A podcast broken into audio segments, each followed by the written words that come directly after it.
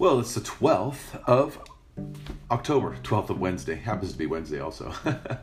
Faith Pocatello Daily here, uh, just diving into God's Word, looking at the fact that Jesus claimed to be God and He is God. John 8, verse 58. Jesus said to them, Truly, truly, I say to you, before Abraham was, I am. Now, it's interesting. So, the, the, the author of the Gospel of John would be the Apostle John his intent from writing the gospel was to show over and over again that Jesus is in fact God. And so we see these many I am statements. And so before Abraham was, I am. And again, to the Jewish mind, they would have recognized that was a direct reference to Zechariah 14 9.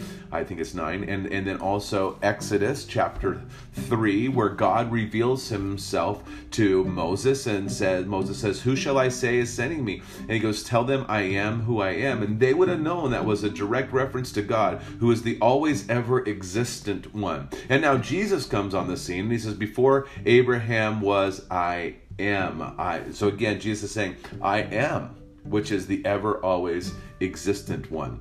And so there would be this idea that that wow, Christ is claiming to be God. Now we know the story. We know that he proves it over and over again through the miracles that he does, through the forgiveness of sins.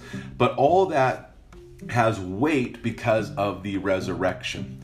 Uh, and so we can hold fast when Jesus says these things, looking back, knowing what he has proven, what he has done, that he has defeated death, hell, and the grave, and, and sin for, on our behalf. And we can look back and go, okay, when he says, before Abraham was, I am, we go, yep, he's God. He's the only one that has this type of authority. And as we looked at, uh, you know, in Colossians chapter 1, 15 through 20, he is preeminent. So let's just hold on to that today.